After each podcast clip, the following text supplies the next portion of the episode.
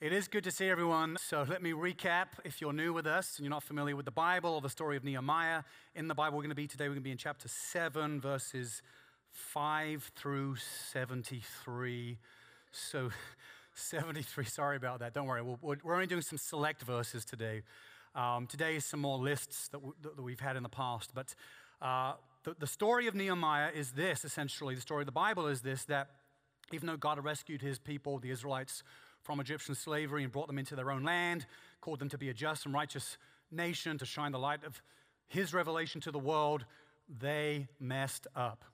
And God sent foreign nations to conquer them, the, the Babylonians and the Assyrians, to drag them into exile. And they're in exile for 70 years, and many return. And Nehemiah is one of the people who returns, and he was the, uh, the uh, cupbearer of King Artaxerxes. And so he secures resources from Artaxerxes to actually help rebuild Jerusalem, to refortify it, and to restore it. And so they're in this transition now. We looked at it, I think, the last uh, two weeks ago, so the last time we spoke on this, that they had finished building the wall and finished um, restoring the gates that have been burned down. So now the city is secure and fortified, and they're transitioning from that project to now we've got to focus on restoring our culture and our customs and the proper pursuit and the proper worship of God. They're in this transition period. And what we're going to see is in this passage, we're going to see that, hey, things are, the project's mainly complete, but now we, we need people we got to add people. The city's been, been restored, but there's, there's hardly anybody there. we got to add people. It's kind of like a, like a Kevin Costner build it and they will come kind of field a dream situation going on here. So something like that. So let's, let's pray and then let's turn to the word. Jesus, we thank you for your word and uh, for these, these, these ancient truths, this, these ancient stories and events uh, in history that, that you were working through time and again to bring about your purposes. And I pray that you would illuminate your word to us, that we would be excited and on fire for the truth and for the glorification of who you are. Lord, show us how this is relevant for our context for today. Give us your vision for life. We pray it in Jesus' name. Amen. Amen. Chapter 7, starting in verse 5. It says, Then my God this is Nehemiah talking. Then my God put it into my heart to assemble the nobles and the officials. Remember, these are the people he's had a lot of problems with already. The, the nobles and officials and the people to be enrolled by genealogy. And I found the book of the genealogy of those who came up at the first. And I found written in it, These were the people of the province who came up out of the captivity of the exiles whom Nebuchadnezzar, the king of Babylon at the time, no longer king, but at the time, had carried into exile.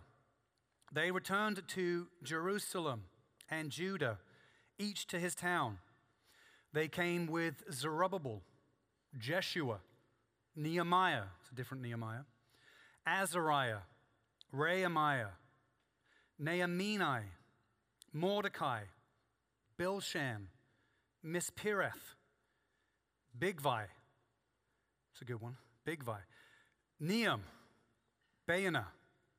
I'm going to pause there and we're going to jump to verse 39. So between here and verse 39, just a big list of families and numbers of families and how many people are in the different families, all right? So eh, if you're, if you're disappointed that I'm not reading it all today, then, then, then we have free Bibles in the lobby and you can go and read it for yourself. Verse 39, now it gets into the priests. The priests, the son of Jedaiah, namely the house of Jeshua, 973. And then again, we're going to jump to verse 66. And now this is recording, or between, between 39 and 66, they just record a bunch of servants, different servants, the sons of Solomon's servants, um, and then also some other people whose genealogy had been lost they, they, didn't, they don't know their family heritage. They don't know who they are. So it includes some of those. But now we're jumping into the, uh, verse 66, and this is now the current total of everyone who's present and also financial gifts that they gave. All right? So, verse 66, it says, The whole assembly together was 42,360, besides their male and female servants, of whom there were 7,337 and they had 245 singers, male and female.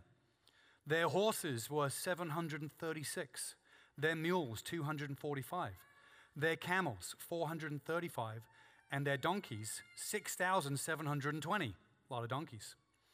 Verse 70 Now some of the heads of fathers' houses gave to the work. The governor gave to the treasury 1,000 darics of gold, 50 basins, 30 priests' garments, and 500 minas of silver. And then we're going to jump to verse uh, 73. Uh, 71 and 72 is just more gift amounts that were given. But verse 73 ends the, the chapter like this it says, So the priests, the Levites, the gatekeepers, the singers, some of the people, the temple servants, and all Israel lived in their towns. And when the seventh month had come, the people of Israel were in their towns. This is God's word. So, what we see happening here is we see, yes, the city is secure. Praise God for that. But it's sparse with population. So Nehemiah has the big challenge now of convincing people of the importance of populating the city. He's got to invigorate and envision the people to say, we got to populate the city now. There's no Starbucks there to entice people in. Don't have any of those luxuries yet. That'll come eventually at some point. Uh, but he's got this task ahead of him. And God puts it into his heart to conduct a census and to get the people together and to count the people. Now, Nehemiah is not a prophet but it says that God put it in his heart to do this. Really cool little insight here. Uh, actually, this is a big thing throughout the Bible, throughout Christian history, and today. Is of course the main way that God speaks to us is through His revealed Word recorded to us in the Bible. That's everything. That's the, the, the, the foundation to it all. But also, and we see it here in Nehemiah, not a prophet, but there are times that God speaks to our hearts.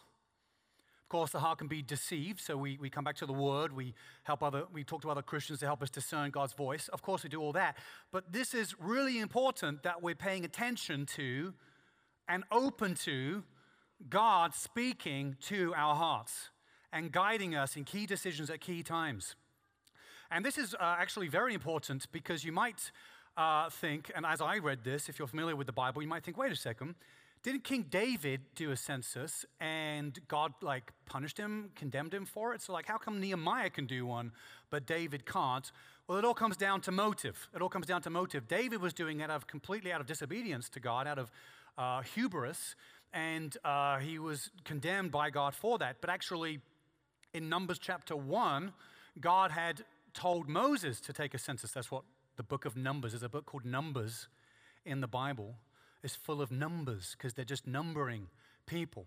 And so, and God told him to do that. So, hey, this is fine. If God's telling you to do it, it's a good thing. If God's telling you not to do it, it's a bad thing. That's how things are right and wrong, is God defines them. So, the census is really important. Getting the population count is really important because then you can identify what needs you have and what resources you have. So, if you're trying to repopulate a city like Nehemiah is trying to do right now, you're trying to cultivate a thriving community and, and, and a bustling city, you're trying to do that, then, then you need to quantify well, what do we need for this? Like, we're going to need schools, and we're going to need you know, a marketplace, and we're going to need housing, and we're going to need waste removal, right? That's important. We're going to need all these different things for civil life, you know, people living in a shared environment are going to need to figure out all these things. And so we've got to, fig- we've got to look at what, how many people do we have? What are they all going to need? And what are the resources amongst them in order to help build this society together? Now, what we learn from this, and this makes total sense, is the first wave of people, all the people that have been returning from exile up until this point, have mainly, almost exclusively, been settling in the towns around Jerusalem. And it makes sense because Jerusalem was in major disrepair not a particularly safe place to live. And so it makes sense that people would, would be scattered around in these towns around the region and not move directly into Jerusalem. Some people were in Jerusalem, but not, not many. It was sparse, it was empty.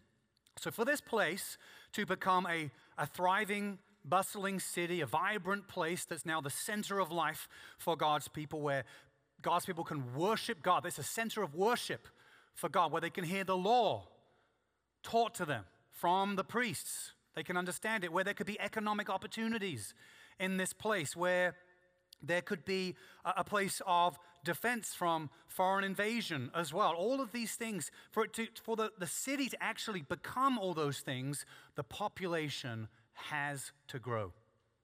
And if the people don't understand this at this point, if they don't understand this is the next step of the journey, we've crossed this massive milestone of the fortification, refortification of the city. Now we've got to cross this other big milestone here, then all the work they've done up to this point won't matter. It won't matter if they can't also be envisioned for this.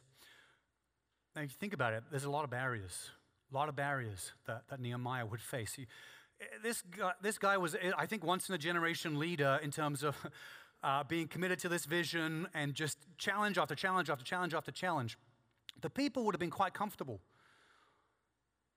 They had built homes in the towns in the surrounding area. They would have been used to rural life, and now, now they've got to get used to, to urban life. And they would have had to leave behind their favorite diner and their perfectly manicured, manicured lawn and maybe sell their land or you know, operate their land from afar, and that would have been very complicated. Leave behind family and friends. They would have built homes that they would have been very comfortable in. They would have to build new homes in Jerusalem, find new work.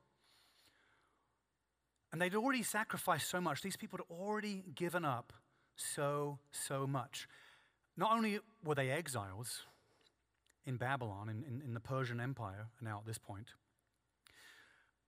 and they would have gotten used to that. Actually, a lot of the people returning, a lot of the exiles returning, would have been born there because they were there, they were gone for 70 years. So it would be a different generation, almost like the generation that came out of the wilderness in the first place, a different generation. So, man, it would, they'd already given up so much. They left the comforting surroundings that they had grown up in, in, in, in, in Persia and Babylon, and they had to travel about 800 miles to back to desolate Judah, which, which had been abandoned and conquered had not been an environment that had been kept for agriculture and taken care of. So now it's, it's a harder place to work. It's the, the, the, challenges they would have faced. They already had so many things, and now, now there's a Nehemiah has the task of trying to convince God's people okay, guys, there's a bigger purpose. There's a let's live for a bigger purpose. And I want to do today what Nehemiah had to do in his day.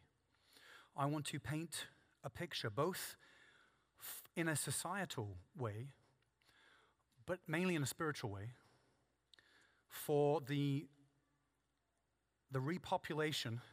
Think of our church as a city within a city. We're a, a micro city, as it were, but the, the repopulation of our own church, the growth of our own church in our post pandemic exile, but also of our city in general to increase the population of believers in our city.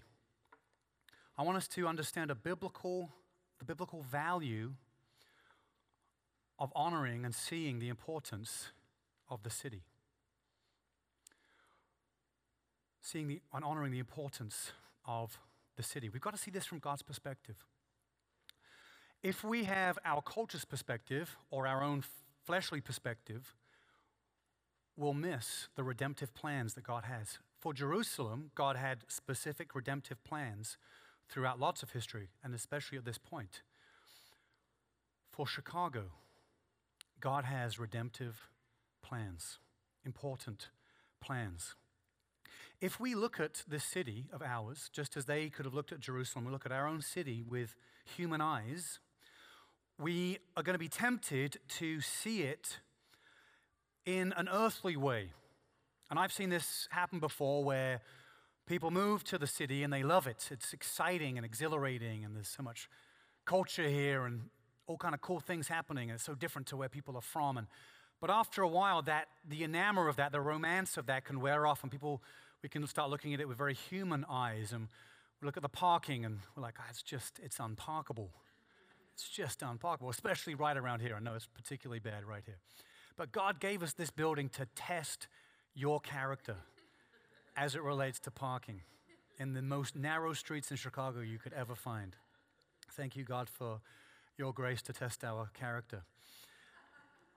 It's unparkable. You know, the, the winters are just too wintry, and even, even the summers are too summery, and the wind is too windy, and the schools are unschooly, and the, the, the, the, the, the taxes are, are, are taxing, and, you know, the gangs are just too gangy, and, um, you know, the politicians are too, you know, they're just politicizing everything, you know, and it's, it's easy to fall into a very human way of viewing this place. And I don't blame, it's, it's natural, it's human tendency to start seeing it with human eyes. Instead, we want to get God's perspective on it and reframe those things, actually correct ourselves if we find ourselves doing that with any of those things. Those are just some examples, there may be lots of examples. When it comes to parking, realizing that if we've got a car, then we're like in the top 1% of the world, right? And that parking is a first world problem. So we're driving around in luxury.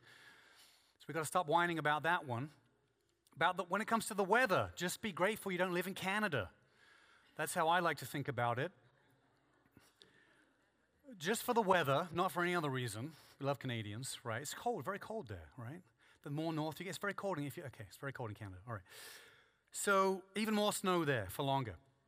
The schools, yes, we got to admit the schools, the school system is broken in our city. It is broken.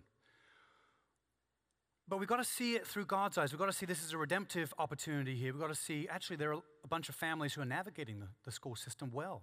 There are good administrations and amazing teachers in a lot of these schools that we can't just write it off.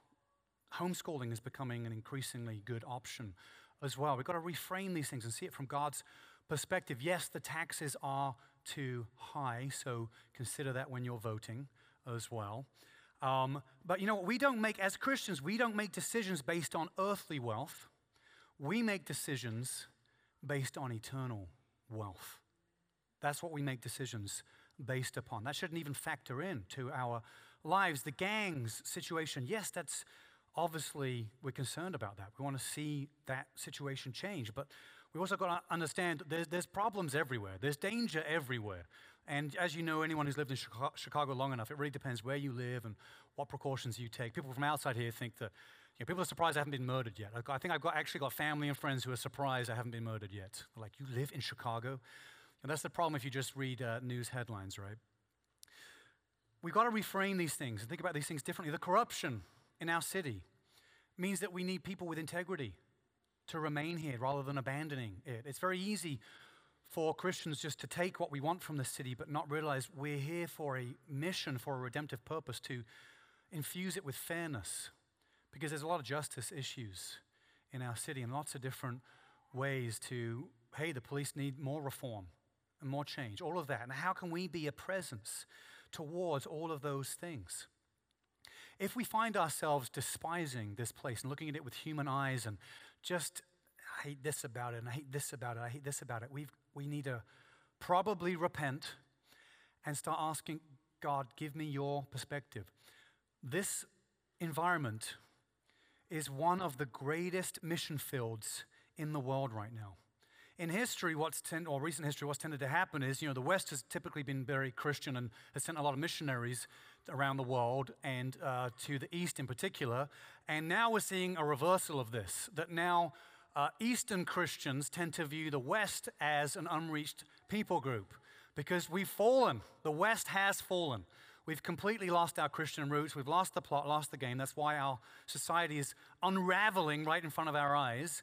And now missionaries are being sent from the East to the West because we're an unreached people group. So we have to view ourselves as missionaries in this place. That's the perspective, that's the view of God. Let's look at some reasons why cities in particular matter. We've got 10 reasons here why cities matter. Number one, cities are biblical. So, excluding the hubris, which is um, the Tower of Babel, um, the Bible is urban positive. So, cities are intended to be places of refuge, safety, and of mission. Cities are populous.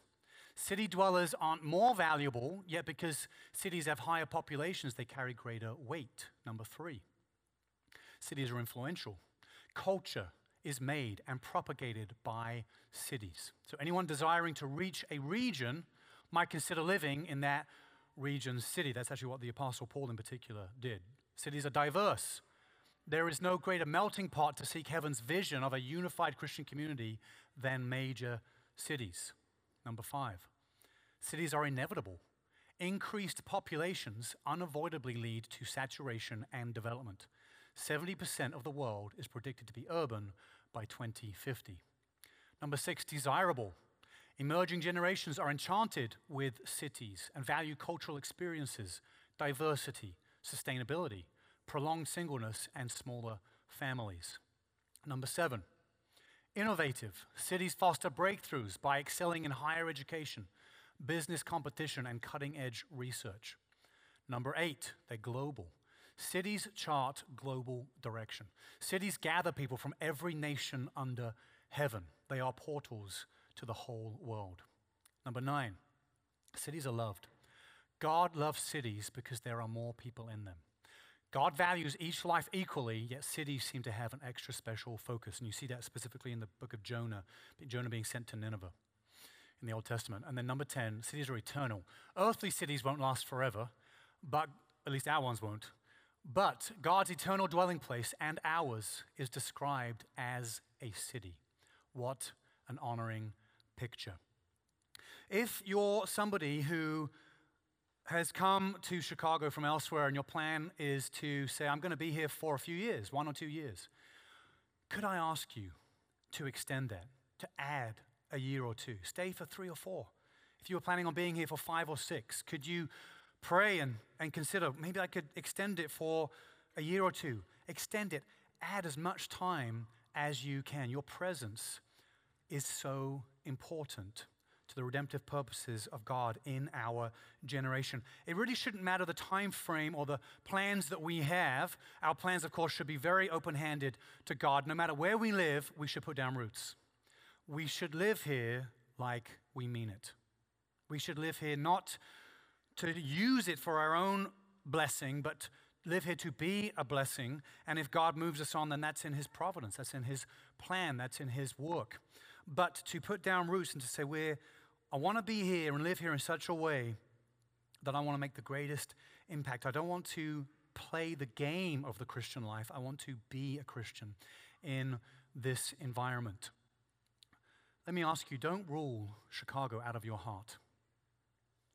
Don't rule it out of your heart. Be open to staying here for the long term.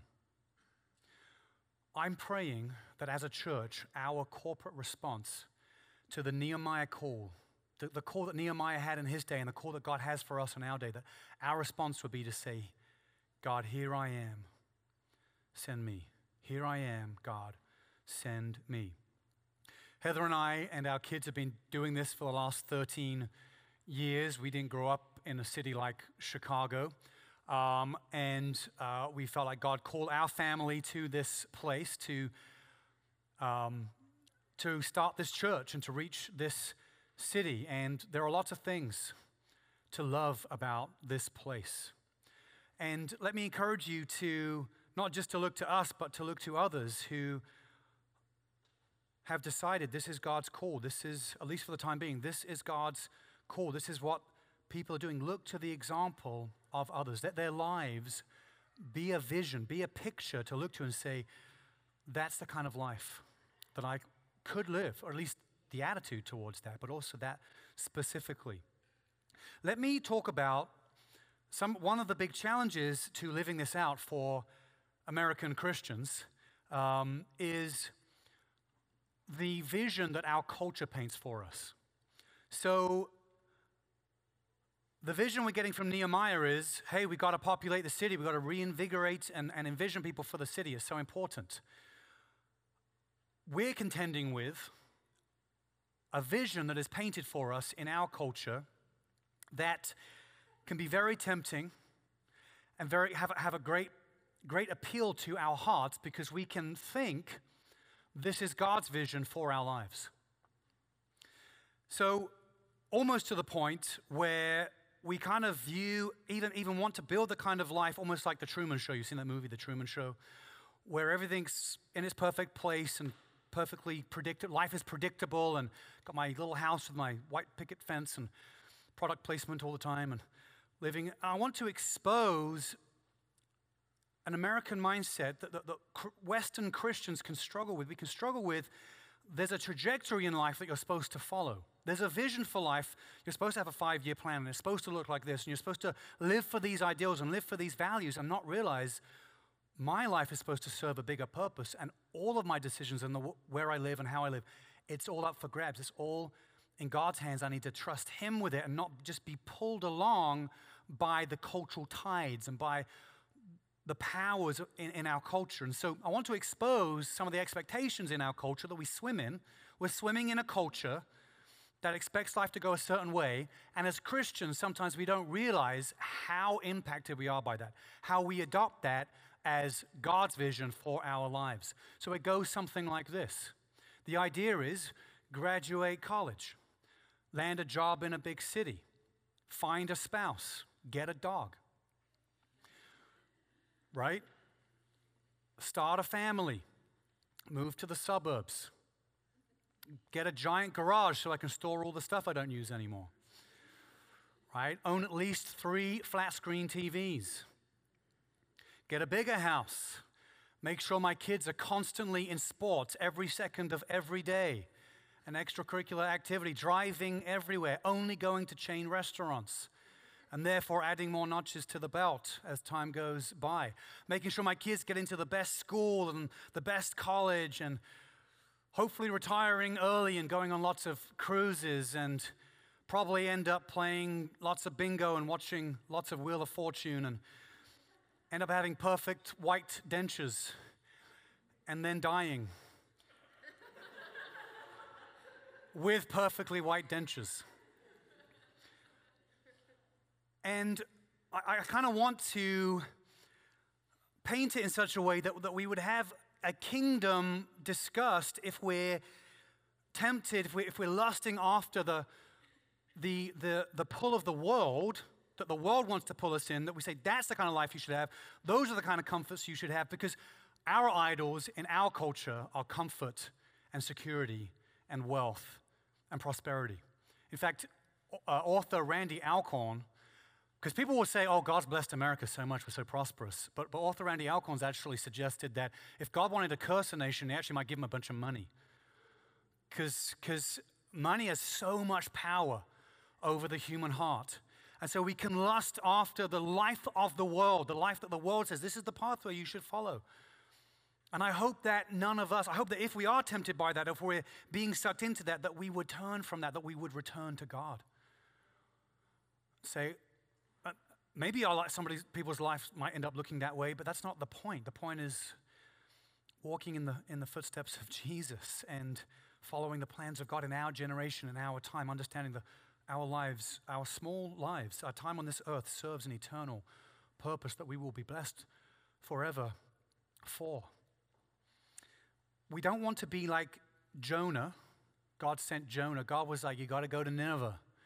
What did he do? He hated the Ninevites and rejected and ran away, ran the other way. We don't want to be like Jonah. We want to have God's heart for the cities of the world that are lost. We want to have Nehemiah's heart here, where he is now going to be repopulating the city, convincing people, casting a vision, saying, we got, we got to fill this place. Otherwise, what's it all for? Otherwise, why have we been pouring into this and building this? And so Nehemiah, actually, this, this whole chapter we read is two, it's, it's a long list, but it's actually two lists. And the first list that he gives is the initial census or record, the public record he pulled out of the public library. And it was all the, the first group of people, the first group of exiles that had returned. And they'd already been there for a while, actually, with Ezra and some others. And he mentioned some other names here. They'd already been there for a while. And that's, that's one list. But then the second list is now the a summary of the current population and all their resources, and also gifts that they had given, monetary contributions that they made. So these are the two lists. And I think there's a, few reasons why these two lists are presented to us. Uh, One is probably a practical thing here is to say like, hey, did we miss anyone, anyone from the first count? Is there, you know, we're going to do a, a proper count now. Did we, do we need to go back and amend our records? Uh, there's that. Also, he wanted to find out the priestly lineage so they could restore proper worship of God uh, from the priestly system. That was definitely mentioned in the passage. But I think there's another glaring reason here shining through that we've got to pay attention to is the first list represents the first generation, the first wave of people that came in that made the greatest sacrifice. Because now, at this point, when this census is taken, now it's way easier to return. I could imagine a lot of people being like, oh, yeah, I could go back to Jerusalem now. You know, I wasn't sure before, but now I just feel like God's telling me to go. And it's easy to do it, but the first wave, they had faith it wasn't safe, it hadn't been fortified. There was even no plan to restore it. Nehemiah hadn't shown up with the resources. And so I think every generation needs a reminder this is the list of the people that came before you, that sacrificed greatly to build the foundation that we now stand upon so that we can continue to build into the future for the glory of God, for the purposes of God in our generation, not squandering and losing the ground that we have taken, but building upon that ground. Every generation needs to be reminded of that to build up our faith so we don't lose that eternal long term perspective. So for us, we can think about somebody like William Tyndale, born in what year was he born in? He was born in 1494. And William Tyndale, under threat of death, translated the Bible into English and then was ultimately betrayed by a friend. So, not too much of a friend after all, I guess, and was executed for his work. Because of him, we have Bibles. When we look at the list of the generations and the sacrifices that were made before us, it energizes us, it gives us faith, it reminds us of the shoulders that we stand on, of what we're doing, why we're here. Think of Hudson Taylor. Hudson Taylor, born in, what year was he born? He was in uh, 1832. Hudson Taylor, the greatest missionary to China. And he paid a price for it, though. Of his nine children, five of them died during the grueling work, grueling missionary work that they had. And at the time of Hudson Taylor's death himself, 125,000 Chinese had heard the gospel. And his legacy or his life laid the foundation for ex- the explosive growth of Christianity in the East, in Asia, and around the world as well. It's amazing to think about that. Also, think about Elisabeth, Elisabeth Elliot, who was born in 1926, a missionary to Ecuador. Her and her husband went to reach a tribe, a local tribe there. Tragically, her husband was killed by the tribe that they were trying to reach. But she spent two years after that trying and reaching the very people that murdered her husband. We got to get perspective. We got to get perspective. We got to look at the list of people that came before, say this was the first wave. And then we got to realize we're in the second list.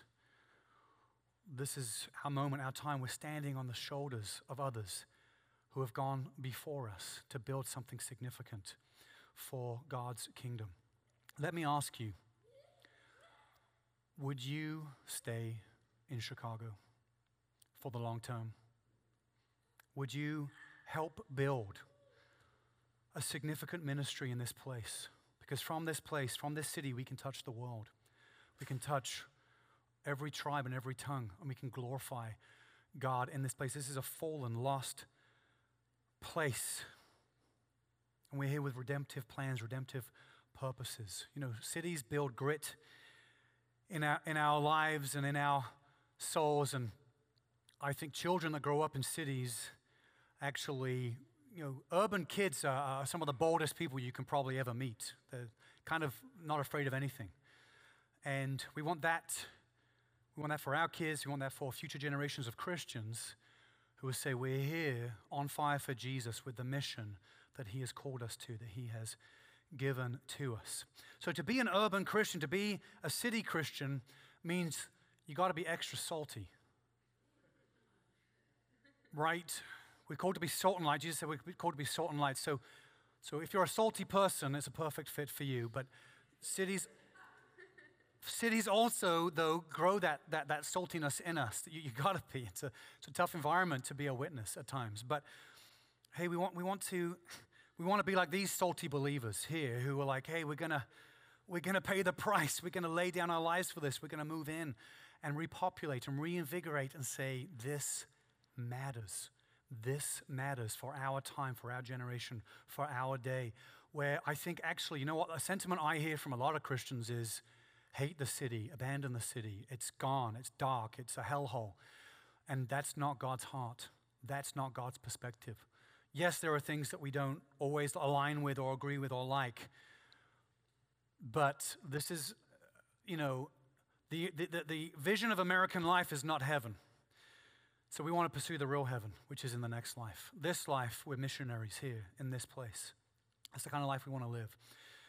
These Christians, or these believers, these Old Testament saints, I should say, they didn't just restore the city and value it and receive the vision from Nehemiah to repopulate it, they poured their wealth into it as well. We, we're, given, we're given a list here of very generous amounts of money that they poured in to fund it.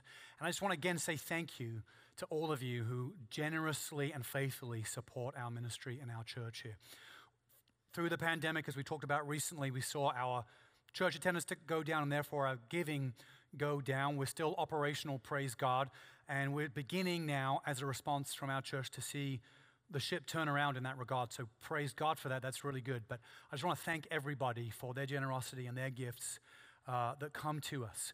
And if you consider Trinity to be your church, but you're not practicing what these people practiced and you're not giving of that consistent tithe to our ministry, let me ask you to, let me push you over the ledge today. All right? Or, uh, no, that's the wrong uh, what's the right thing? Uh, push you into the deep end, right? You know, don't worry, I'll throw you a life jacket if you drown, right? So, um, but, but just encourage that, that generosity. Think about the Bible like this the Bible is a story that begins in a garden and ends in a city.